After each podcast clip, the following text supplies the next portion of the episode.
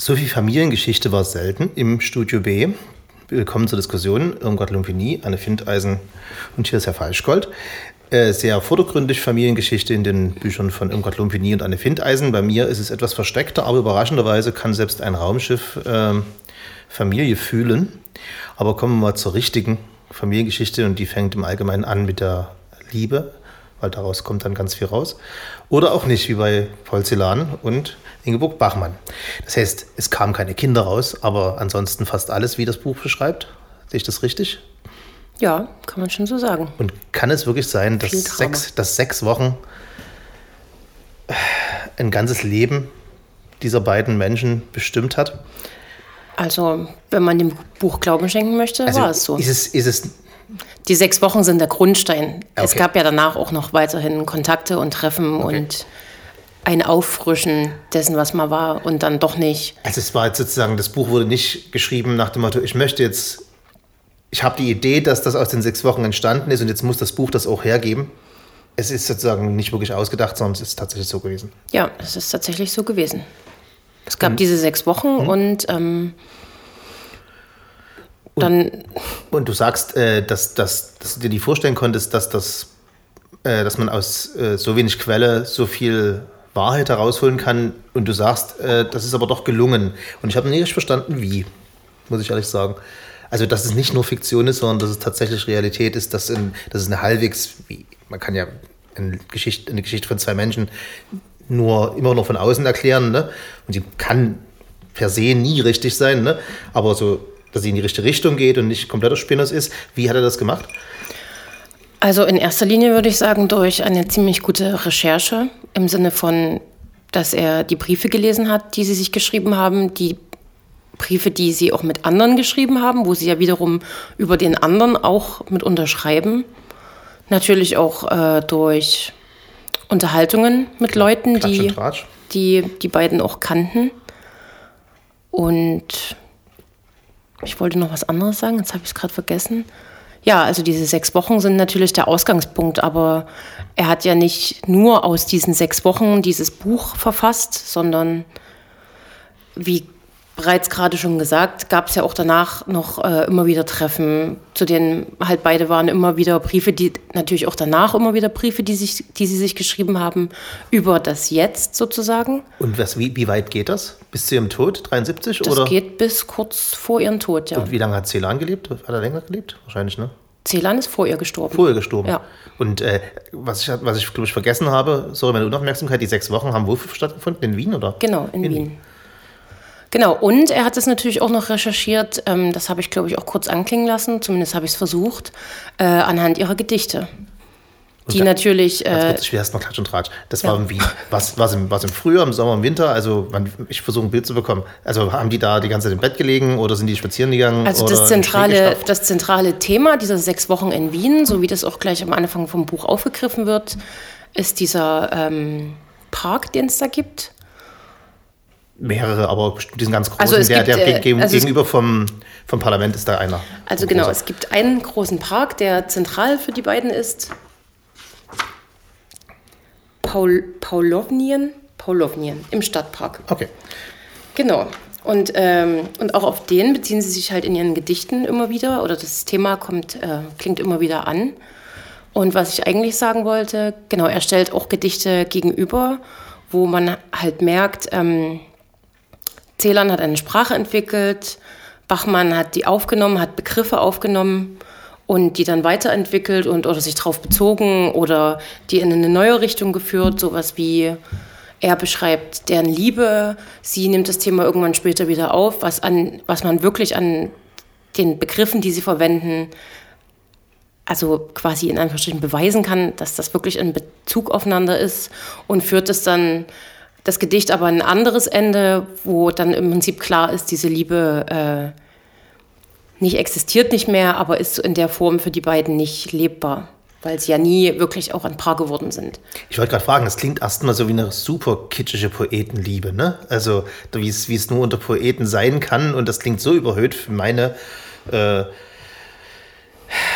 zynische Weltsicht, dass äh, man sich das nicht richtig vorstellen kann, zumal die waren schon siebenundzwanzig, also jetzt keine Teenager mehr. Ja, also ich finde es überhaupt nicht kitschig, aber... Naja, ich weiß. Ich hätte eine ganz andere Frage. Und zwar, ähm, es geht um zwei, zwei Lyriker. Das Buch, was du vorgestellt hast, ist ja aber eigentlich ein Roman, eine Analyse. Ähm, du hast eine absolute Leseempfehlung ausgesprochen.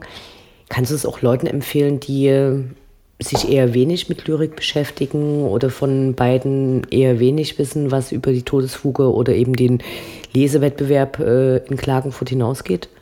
Ja, absolut. Also es ist ja einfach spannend auch zu sehen, naja, wie sich sowas halt entwickeln kann, wie jemand so eine Sprache entwickelt, wie jemand anders die aufnimmt oder wie, also das kann man ja auch unabhängig von Lyrik, einfach wenn man so gern liest oder wie tickt so jemand. Das ist ja auch das, was ich halt so spannend daran finde, dass man halt was erfährt, was auch über die Gedichte sozusagen hinausgeht. Den Hintergrund, wie sie entstanden. Genau, ja. Und ich muss nochmal kurz zum Klatsch und Tratsch zurückkommen. Äh, warum hat es nicht geklappt mit den, mit den beiden? Ich meine, sechs Wochen in Wien, warum nicht einfach sechs Jahre? Ich glaube, dazu sind sie letztlich einfach zu...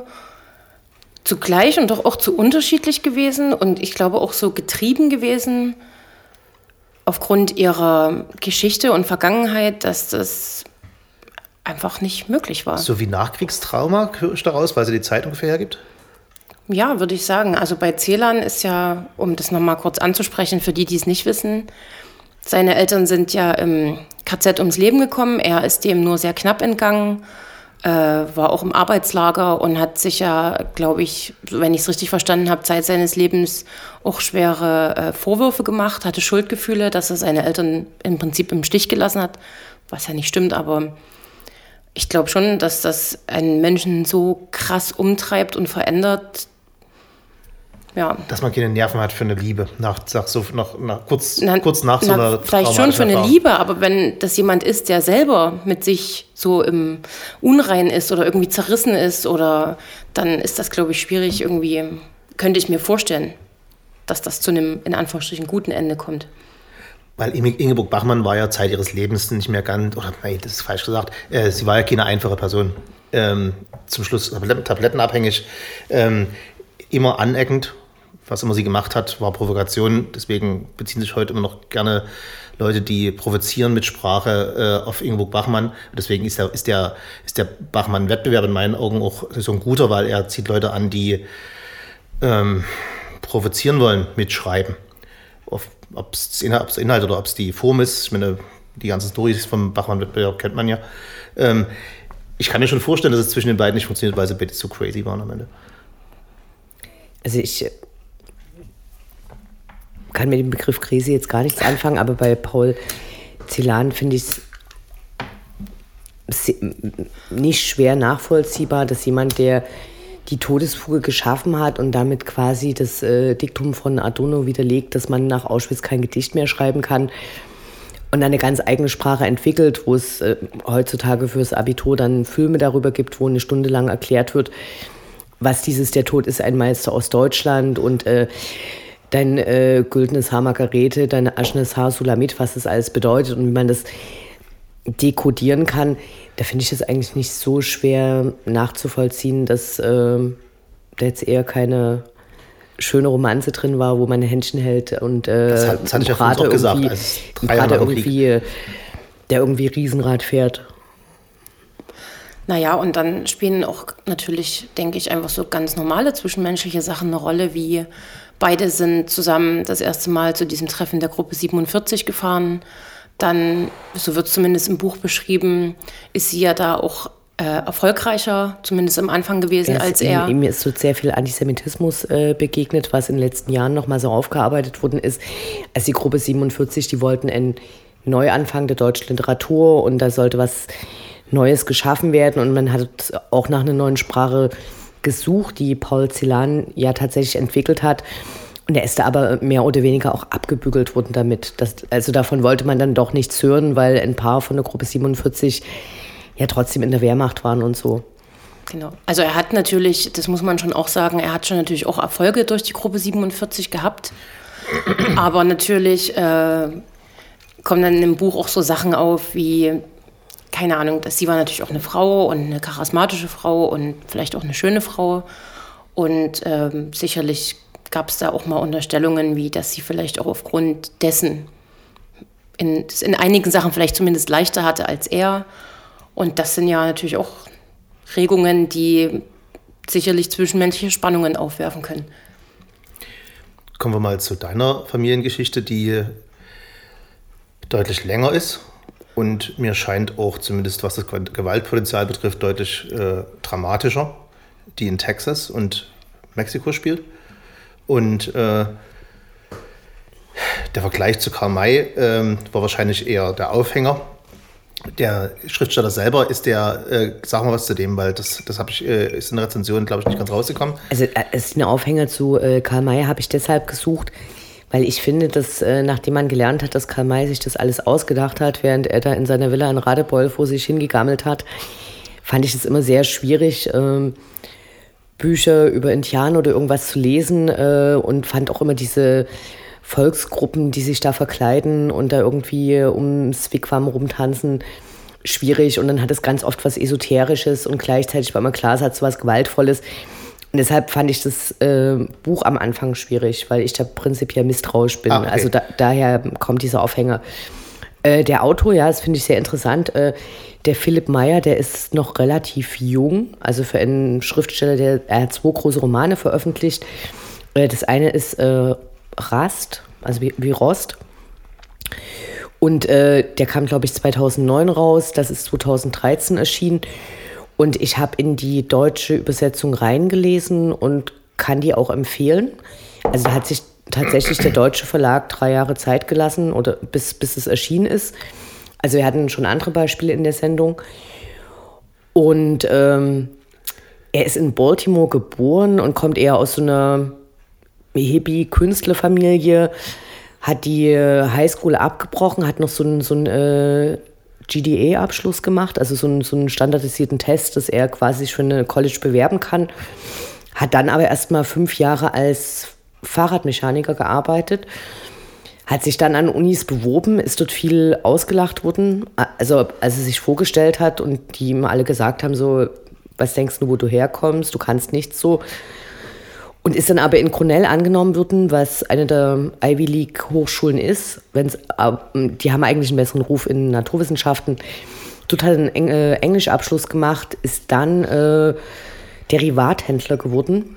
Börse, also hat für eine, hat für eine äh, große Schweizer Bank gearbeitet und hat das dann abgebrochen und hat es auch als ähm, seelenzerstörende Erfahrung bezeichnet und hat sich dann eben... Er hat sozusagen ein Projekt gesucht, ist da runtergefahren, hat äh, Quellen studiert oder ist das eher eine, nee, eine nee, ausgedachte der Story? Hatte, der, hatte, der hatte tatsächlich äh, auch ein Aufenthaltsstipendium äh, gehabt in Austin, in Texas Hauptstadt und hat ähm, wohl längere Zeit versucht, das zu entwickeln und also es war klar, dass er dort irgendwie verschiedene Personen verweben will und ist dann aber eben auf diesen Kniff gekommen, dass er diesen äh, Eli McCullough, äh, diesen legendenumwobenen hundertjährigen, äh, über den immer ganz viel geraunt wird und wo die Leute ganz viel Bewunderung haben und sagen, der kennt sich aus und so. Und den es also wirklich gab? Nee, den gab es nicht. Den gab es nicht. Also der, der ist aus verschiedenen Motiven zusammengebaut und äh, das ist natürlich ein Kunstgriff, dass er eben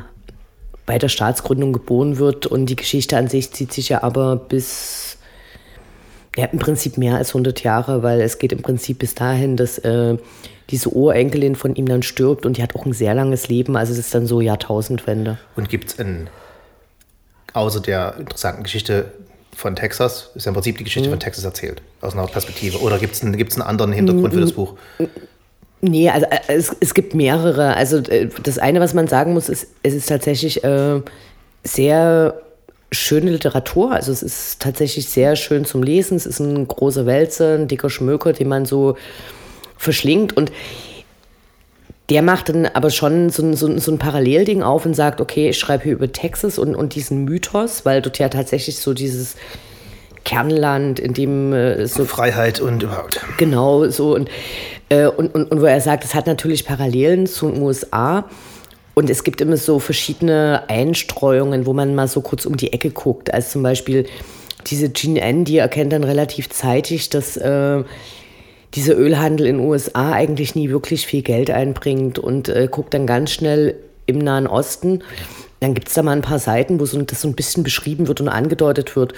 Und äh, da gibt es eben erstmal gar nichts. Und äh, die fangen dort an, halt Öl aus dem Boden zu holen. Und irgendwann äh, sagen die aber so, äh, nee, das machen wir selber. Und dann gibt es eben die Ölkrise.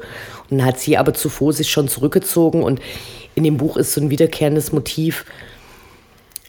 Also ich habe das kurz zitiert von diesem Indianer, der da eben sagt, äh, die Weißen sind halt crazy und äh, die glauben nicht, dass es gestohlen ist, wenn man die Person nie kennt oder die anders aussieht.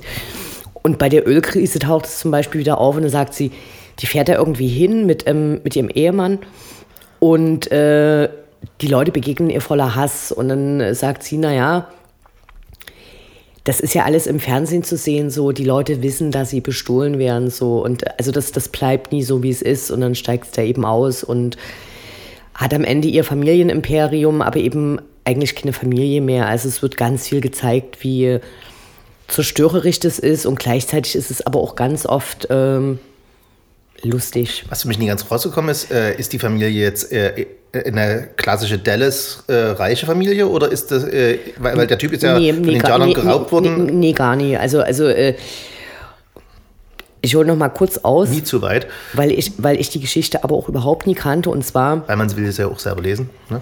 Die Mexikaner hatten äh, eigentlich das Gebiet von Texas so und die hatten äh, viele Auseinandersetzungen mit den Indianern, die logischerweise vorher da waren und daraufhin hatte der damalige mexikanische Präsident gesagt, Siedler, kommt her, wir schenken euch ganz viel Land, uns kostet nichts und äh, daraufhin sind aber gar nicht die Europäer gekommen, die man sich erhofft hatte, mhm. sondern äh, es sind die ganzen äh, amerikanischen Siedler gekommen. Mhm. So und ähm, die hatten dann eine relativ große Gefahr, umgebracht zu werden, hatten aber eben billiges Land, gutes Land. Und da ist eben die Familie von ihm hingegangen. Und dann wird eben seine Familie umgebracht, außer seinem Vater, der lebt noch ein bisschen länger. Er wird geraubt und dann kommt er zurück. Und der, äh, da geht es dann auch viel um die Geschichte, also Bürgerkrieg gibt es noch und so. Und er geht dann irgendwann zurück und sagt so, ich muss jetzt viel Land haben. Und ähm, als ausgebildeter Indianer weiß ich, wie ich... Vieh einfange und... Und das ist wann? Jahreszeitmäßig? Äh, Jahreszeitmäßig? Äh, wann, wann ist der Krieg über die Sklaverei? Äh, äh, der, du meinst der, der amerikanische Bürgerkrieg achtzehnhundertfünfundsechzig? Genau. War zu Ende. So, und, und, und das ist zum Beispiel so eine Szene, er verpasst das. Okay. Er ist da mit einem äh, texanischen Regiment unterwegs, bei dem auch viele Leute sind, die... Ähm, die ein ähnliches Schicksal hatten wie er und die deshalb quasi gar nicht in der Lage sind, so ein städtisches Leben zu führen. Okay. Und äh, die überfallen tatsächlich noch irgendwie eine, einen Teil der Armee aus dem Norden, bringen die alle um und dann äh, finden sie bei denen noch Gold. Und, und über welche Spanne zieht sich die, die, die Erzählung insgesamt? Wie ich es gesagt habe, das geht von ähm, achtzehnhundertsechsunddreißig Staatsgründung bis ungefähr zweitausend. Okay, Wahnsinn. Also weil du, du hast... Du wie viele hast, Seiten? Äh, tausend? fünfhundert? Nee, nee, so, nee, so dick war es auch nicht. Also ich, ich hätte jetzt so siebenhundert geschätzt. Okay. Also ich, ich, ich habe ja nur die deutsche Ausgabe in aber der Hand gehabt. Aber mehr als ein Jack Reacher. F- viel mehr. Und, okay. Und es ist, äh, also der schreibt auf der einen Seite sehr einfach. Also der hat dann, also ich fand es, das wollte ich noch sagen, ich fand es doof, ein Buch damit zu empfehlen, dass er für den Pulitzer-Preis nominiert war. Also das ist ja nun wirklich, also... Gibt es ja auch eine Menge. Ne? Also jetzt kann, nicht, kann, kann Hinweis ist sein. Jetzt kein, ist jetzt kein Literaturnobelpreis. So, ähm, der ist ähm, viel mit so Südstaaten-Schriftstellern verglichen worden, also Faulkner und äh, wurde aus Baltimore. Carson, Carson McCullers. Naja, aber das ist ja fast so, schon so eine Südstaaten-Romantik, was ja eine hm. bestimmte Literaturrichtung ist. So, und der schreibt sehr einfach, sehr klar und dann aber auch wieder total witzig. Also da kommt der Eli zum Beispiel mit sechzehn da von Indianern zurück und äh, spricht dann davon, wie er sich da langweilt. Und dann, und dann steht er eben so, äh, ich befreite eine Flasche Wein. Und das ist klar, der klaut die einfach und trinkt die so. Und so sagst du, und dann brachte ich ein Schwein um. Und das hat er immer nie gegessen. Und nachdem er dieses Schwein umgebracht hat, das kleine Piglet, versteht er aber gar nicht mehr, warum die Comanchen eigentlich kein Schweinefleisch essen. So und... Schmeckt ganz gut, wegen. Schmeckt super. Also, also ich kann es ich kann's auf jeden Fall empfehlen. Toller Typ. Genau, und ein Aspekt, den ich in der, in der Rezension jetzt nie so stark ausgeführt habe, ist eben äh, die Rolle von, also der Roman heißt ja äh, Der Sohn und äh, die dritte Hauptperson ist ja aber eben eine Frau und die ist neunzehnhundertsechsundzwanzig geboren und da geht es tatsächlich auch äh, nebenbei schon immer darum, wie sie sich da behauptet. Also sie, sie liebt Texas, sie will da bleiben, sie will das Land haben und äh, ihr Großonkel wählt sie dann auch aus und sieht sie da irgendwie als fit für die Aufgabe an, weil ihr Vater setzt das alles in Sand. Und dann werden aber auch so ihre Konflikte behandelt. Also zum Beispiel, sie kriegt drei Kinder und ihr Mann macht das, äh, die Firma weiter und die stellt fest, dass sie es total ankotzt. So. Und, und es ist ein großes Drama, als sie eben tatsächlich erzählt, so, sie will arbeiten, sie will mit den Kindern gar nichts zu tun haben. Also sie hat ja irgendwie sowas wie Kälber erwartet. Ne? Also man muss sich da am Anfang kümmern, aber dann machen die schon ihr Ding. neunzehnhundertsechsundzwanzig Die Kinder kriegt sie halt dreißig Jahre später oder so und dann sagt so... Also in den sechzigern. Genau, ich, ich, ich, ich will arbeiten gehen und ich habe das nie gewusst, dass diese Kinder so viel von mir wollen und da an mir rumzerren und so. Und er ist total schockiert und... Äh, in den sechzigern hat man Kinder noch Kinder sein lassen, das gab es ja noch keine Helikoptereltern. Naja, sie hatte schon zwei Nannies eingestellt und der große Streit ist dann, ob es eine dritte Nanny gibt. Und dann geht's aber... Dann da hatten sie aber Geld, ne? Da waren, das, waren sie schon ordentlich im Geld damals, zu der Zeit, meine ich. Da, sie, da, sie die hatten, handelnden Personen noch. Nee, das, das Imperium hat ja der Urgroßvater aufgebaut. Ah. Also, deswegen fragte ich, also zum, zum Beginn des Romans, als der Indianer der, reinkam, der, der ist noch der ist tot, super der ist arm, arm, aber der hat aufgebaut. Alles also das, die haben riesige Ländereien, die sie zusammengeraubt haben von ihren Nachbarn und von Leuten erpresst haben und so. Und, und äh, dann wird sie tatsächlich älter und äh, kämpft aber ganz stark damit. Sie ist da die einzige Frau und zum Beispiel, dass sie da eben vor der Ölkrise rausgeht aus den arabischen Staaten, das wird ihr dann eben als weibliche Intuition ausgelegt und äh, sie will eigentlich gern da akzeptiert werden und ihr wird da auch viel geholfen oder also es gibt schon so eine Unterstützung, aber es, es ist total schwierig, also das kommt auch die ganze Zeit. Genau, und äh, in deinem Buch sind ja aber diese Beziehungen für dich zumindest mhm. nochmal sehr viel verwirrender gewesen. Ach nein, nicht nur für mich, ich denke für jeden, der das liest. Es ist äh, enorm schwer zu lesen, wenn du keine Geschlechterzuschreibung hast, habe ich festgestellt. Wie gesagt, das aber ist haben gut. Die Namen? Ja, na, aber die sind sehr, sehr geschickt gewählt, solche Seewarden, äh, Ekalu, würde ich sagen, klingt wie eine Frau. Sie warten, war für mich immer irgendwie ein Mann, logischerweise, weil ich, du kommst aus dieser Nummer nicht raus. Ähm, andererseits... Ich hätte ja andersrum gedacht. Ja, das, gut, ich habe das Buch gelesen, äh, aber es ist interessant, wenn du das Buch liest, kannst, gut, hast du das Vorteil von mir bekommen, sorry, tut mir leid, zu spät. Aber, aber was, was meinst du, ist es, ist es von der Sprache her sehr schwierig oder ist es tatsächlich nur von den Denkfiguren naja, also her das, schwierig? Also, das, das, dass er sie ist, äh, ist nicht das Schwierigste. Das Schwierigste ist, dass wir nicht... in weiten Teilen nicht von handelnden Personen reden können. Folgendes Beispiel: Es gibt äh, eine Kolonisation von einem Planeten, Sumpfland. So. Die Einheimischen sind, ähm, werden sozusagen kolonisiert. Und da geht diese Armee runter von Ancillaries, von Soldaten, die alle unterschiedlich aussehen. Sehen für die Einheimischen sehen die aus wie Soldaten, aber insgesamt sind die alle miteinander vernetzt. So, und wenn es dann keinen Aufstand gibt, dann schickt dieses Raumschiff zehn von den Leuten runter. Jeder stellt sich an den einen Eingang, der andere an den anderen Eingang. Und die können miteinander kommunizieren. Und eine Situation wird beschrieben aus der, aus der, aus der Situation von drei Leuten, die alle gleich sind und die sagen, also jetzt im Romanverlauf, ich sah, wie der da reinkam und ich sah, wie der da rausging. Die, das ist die gleiche Szene, vom selben Protagonisten beschrieben, weil das ist, das sind nicht drei Soldaten, sondern das sind, es ist ein Raumschiff, was aus drei Perspektiven dieselbe Situation sieht. Aber und verrätst du da jetzt total viel, weil nein, du das da, ist, das ist das nee, nee, nee, lass, lass mich versuchen, die Frage zu formulieren. Und zwar ähm, ist es einfach so beschrieben, wie du es jetzt beschrieben hast, mhm. oder erklärt sie auch mittendrin mal was? Oder ist es was, was du dir während des Leseprozesses aneignen musst? Du musst dir sehr viel aneignen. Okay. Sie, du, wirst, du wirst reingeschmissen in das, äh, in das Buch ohne große Erklärung. Du denkst, es ist ein ganz normaler Abenteuerroman auf so einem Alaska-artigen Planeten, alles immer grau und, äh, und Eis und ein paar Kneipen und alles ein bisschen offen und neben Drogen. Und es ist eine handelnde Person, die heißt Breck und du kommst erst nach und nach mit, dass die früher mal ein Raumschiff war. So. Und jetzt denkt man sich, naja, so ein, Techn- so ein Technik-Quatsch, ne? Das will ich mit Raumschiffen so. Aber wenn du dann merkst, dass die denkt wie ein Raumschiff und sie denkt auch die ganze Zeit rational und ich will jetzt nicht zu viel verraten, aber sie, sie, sie Doch, das, ich habe es etwas spät mitbekommen. Ich glaube, ein aufmerksamer Leser kann es viel eher schon mitbekommen. Sie wird zum Menschen. Sie wird zu einer. Sie ist völlig rational. Wenn es ein Problem gibt, wird es gelöst. So wird es gemacht, weil sie halt das gelernt hat. Als in Konfliktsituationen war einfach ein Soldat. Und ein Soldat geht rational vor, äh, wenn es ein Problem gibt. Und sie geht ganz viele Probleme rational an und wird dabei zur menschlichsten Person des ganzen Romans am Ende. Weil sie ja äh, auch das. Sie sieht, wie Menschen handeln und lernt dann, wie Menschen sind und wird, das ist, es ist am Ende auch ein Roman der Schnittstelle zwischen, die ja heute sehr viele Leute beschäftigt, zwischen künstlicher Intelligenz und richtiger Intelligenz, natürlicher. Können Maschinen irgendwann mal uns beherrschen, uns übernehmen, uns, uns, uns ebenbürtig sein? Das wäre die Frage, die ich mir schon die ganze Zeit stelle, also schon während ich deine Rezension gehört habe, die ja, wo ja viel Information drin ist, für mich zumindest gefühlt. Und jetzt zu dem, was du jetzt noch dazu sagst, was so eigentlich, oder zumindest für dich, so die Quintessenz dieses Buches ist. Das ist die Quintessenz und ich muss, ich darf aber nicht allzu viel verraten, weil die, den eigentlichen Handlungsstrang äh, und der, der Konflikt, der auftritt und der dann gelöst wird, der ist nochmal eine Ecke abgefahrener.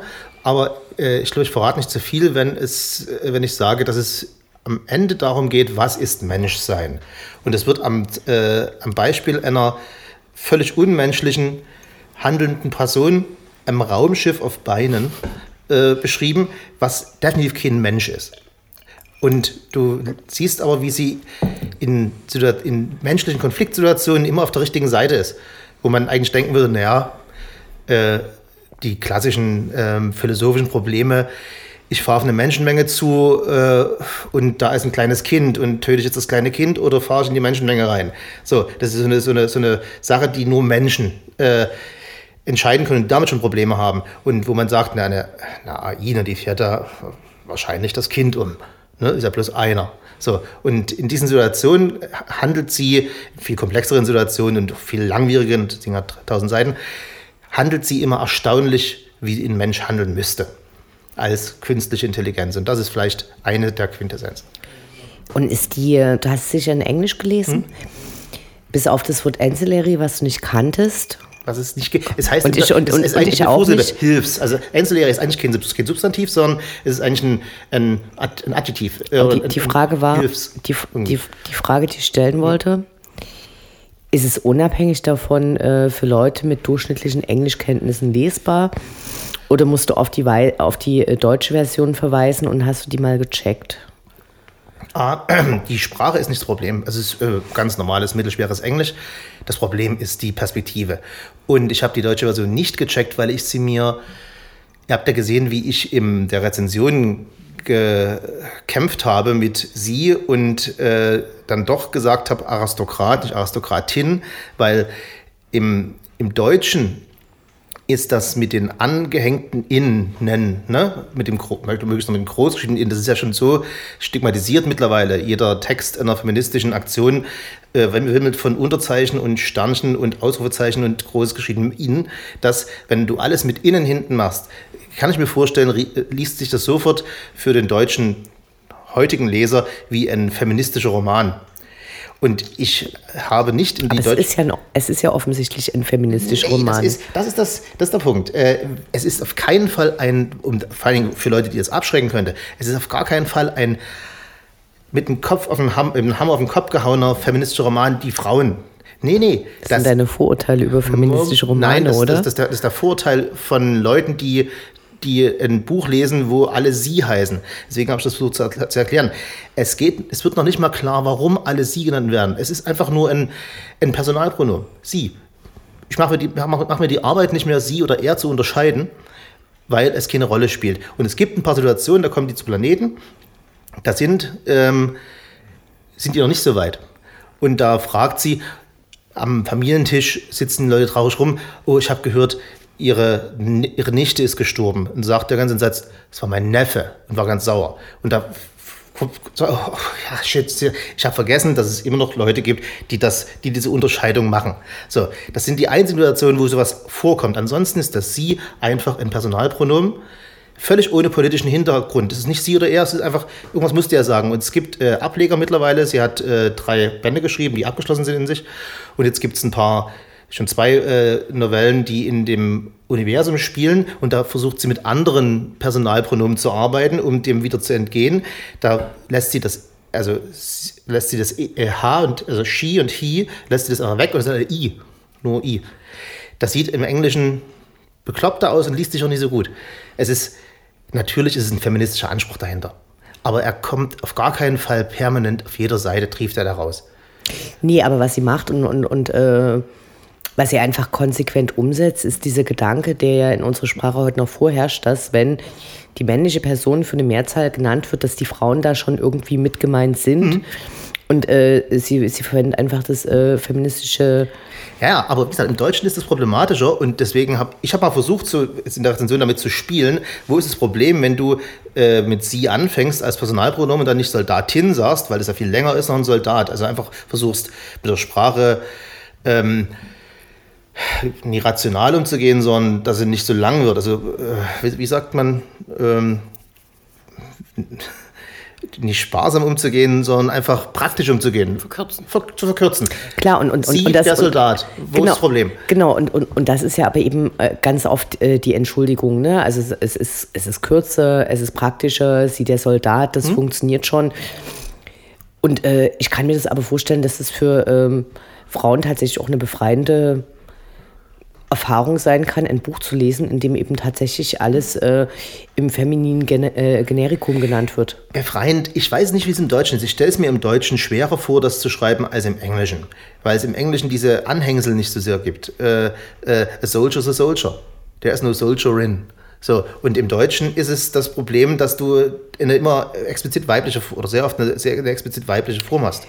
Ja, aber was, was, was, was schwierig sein kann, weil äh, an unsere Hörerinnen, die aufmerksam zugehört haben, wie Herr Falschgold, ich habe das ja gemacht und habe äh, der Baum, wo ich tatsächlich nicht weiß, warum der Baum maskulin sein soll, äh, danach die Form die Baum genommen und habe das entsprechend alles äh, runtergebeugt und wurde sofort korrigiert beim Einlesen, obwohl es eigentlich überhaupt kein Problem ist. Weil, weil es, es enorm gibt, komisch klingt. Ich bin gespannt, ob es jemandem aufgefallen ist, naja. Weil ich finde es ich find's überhaupt nicht schwierig und ich verstehe, dass man äh, verschiedene Wörter danach äh, verwendet, aber tatsächlich, warum sollte der Baum männlich aber, sein? Aber jetzt ein Einwurf. Sie dekliniert nicht jedes Wort weiblich. Sie, sie, sie tut nur Personen, prinzipiell mit der weiblichen Person ansprechen. Der, der Baum wäre immer noch der Baum. Nur die Gabi und die Sven ist immer die, ne? Aber halt auch nie in jeder Sprache, ne? Ja, aber äh, ich glaub, also ja, ich, ich fände es was interessant, mal in die deutsche Version reinzugucken, aber... Ich habe es bewusst nicht gemacht. Ich hatte ein bisschen Angst. Weil, weil, schon, die, weil, weil schon die Titel, äh, die äh, im Englischen ja die Schiffsnamen oder die Schiffsklassen sind, Ancillary Justice ist das größte, Ancillary Sword Mittel und Ancillary Mercy ist das kleinste, und Mercy, Justice und Sword spielen im ganzen Geschichtskontext auch eine große Rolle. Das einfach nur mit, also das hat einen Sinn, dass man, man kommt dann irgendwann drauf, warum das Justice heißt und warum das Mercy heißt, also äh, Mitleid und äh, oder Barmherzigkeit und, und, und, und Gerechtigkeit. Und das alles wegzukürzen in der deutschen Version mit Maschinen, Mission und Imperium ist wieder so klassisch äh, verkürzt, aber ich habe extra diesmal das nicht mit einem Naserümpfen und einer gehobenen Augenbraue gesagt, weil ich ab der Schwierigkeit weiß, wie schwer das wahrscheinlich zu übersetzen aber ist. Aber da haben unsere beiden Bücher ja durchaus vielleicht sogar eine Gemeinsamkeit, okay, weil die Sprache einfach wie verrückt Sprache sein kann, ja, oder anspruchsvoll. Ja. Finde ich sehr interessant. Und ich kann mir jetzt sogar vorstellen, dass der, du hast ja gesagt, das Buch hat viele Preise gewonnen. Endlos. So, und äh, ich kann mir das sogar vorstellen, äh, dass der Heyne Verlag, in dem es erschienen ist, über den wird ja öfters mal die Nase gerümpft, ne? Also das ist eben jetzt nicht... Äh, Die übersetzen die ganzen Fantasy-Scheiß, so, ne? Erstens, erstens machen sie das, und sie haben zum Beispiel auch von, ähm, ist bestimmt auch schon wieder zehn, fünfzehn Jahre her, äh, Philipp K. Dick komplett neu übersetzt und in einer neuen Ausgabe rausgebracht. Und also der Heyne Verlag hat gerade bei so Sachen, glaube ich, eigentlich einen, einen relativ guten Ruf. Also man kann das, also weil ich überlege einfach nur, wem kann man es empfehlen? Und am Ende ist das, was, was man tatsächlich äh, in der deutschen Fassung auch ja, empfehlen es kann. Richtig, es ist für Leute, die einfach einen klassischen Science-Fiction-Roman lesen wollen, der abgefahren ist, die sozusagen eine, mal außerhalb ihrer normalen Welt sein wollen, ist es perfekt. Deswegen hat er wahrscheinlich auch viele Preise bekommen. Und ich hätte mich vorbereiten können, aber ich habe es auch bewusst nicht gemacht. Es gab vor zwei oder drei Jahren, nee, letztes Jahr, wurde einer der großen Preise, oh, jetzt kriege ich bestimmt äh, Ärger, ich glaube, der Hugo wurde nicht vergeben, weil Der Hugo wurde nicht vergeben, weil es Leute gab, die das wollten, die wollten nicht, dass ne? zu viele Frauen, das sind wieder nur Frauen, die jetzt, also es war eine ganze Weile, haben sie jetzt Frauen bekommen, groß, es gibt große Fantasy-Romane von Frauen geschrieben in den letzten Jahren, da wurde es ja früher eine Domäne der, der Männer war und denen war das zu viele Frauen, irgendwas gab es da, so ein klassisches Social Justice Warrior, äh, Schneeflocken, äh, Beschimpfungs- Flamewurm, Internet und da wurde der regelrecht mal nicht vergeben und jetzt wird er wieder vergeben und sie hat diesen Hugo auf alle Fälle gewonnen, wann, ich weiß nicht, das erste Band ist zwanzig dreizehn rausgekommen, irgendwann jetzt und dieser Hugo gilt halt, was, der Hugo, was auf dem Hugo ist, das liest jeder Fantasy-Nerd und sei er noch so maskulin orientiert, weil das ist super Fantasy, weiß jeder. Nee, weil, weil und, der, und der bekommt dann diese, diese leicht feministische Nummer, aber wie gesagt, nicht mit dem Holzhammer vorgesetzt, darf sie lesen und bekommt ein bisschen was mit, das denke ich. Nee, wir, wir hatten den Hugo Award tatsächlich auch schon äh, ein paar Mal in der Sendung mit ja, drin. Von mir. Äh, nee, auch von mir. Und zwar, äh, weil zum Beispiel John Scalzi den auch gewonnen hat. Ja. Der, jetzt, ähm, der aber auch da als Social Justice Warrior durchgeht und auch nicht auf der rechten Seite kämpft. Nee. Klar, äh, von, den, von den Rechten aus gesehen. Ne? Die, ach so, die, die, das, die ach das so, zu viel Feminismus ach so, ist. Ach so, okay, okay. Und äh, also wir haben auf jeden Fall schon mehrere Schriftsteller und Werke vorgestellt, hm. die den Hugo Award gewonnen haben. Und ich glaube, was an dem Buch interessant ist, ist, dass es ja bei Science Fiction anders als bei Fantasy-Romanen, und du hast es ja explizit als Science Fiction äh, eine, eingeordnet. Eine Space Opera, sagt man. Ja, aber eben kein, kein Fantasy und äh, da geht es ja tatsächlich eigentlich, wenn es gute Romane sind, immer um die Probleme der Gegenwart. Ja. Es, also, also, es wird übersetzt, du hast, du hast Tendenzen, es wird viel über künstliche Intelligenz diskutiert, mhm. es wird viel über Sprache diskutiert und das spiegelt sich natürlich dann da wieder, klar. Mhm. Klingt interessant. Also ich würde ich würd tatsächlich heute mich diesmal für beide Bücher interessieren, die ich noch nicht gelesen habe. Ja, ähm, ich mich für eines und äh, ob ich jetzt tatsächlich mich mit Ingeborg Bachmann und Paul Celan anfreunden werde. Tja, du wärst schön blöd, wenn du es nicht machen würdest. Gut, das war die richtige Antwort. Ich werde es tun. Sind wir durch? Drei ausdrückliche Empfehlungen. Ich bedanke mich bei Frau Irmgard Lumpini, bei Frau Anne Findeisen und bei Frau Falschgold.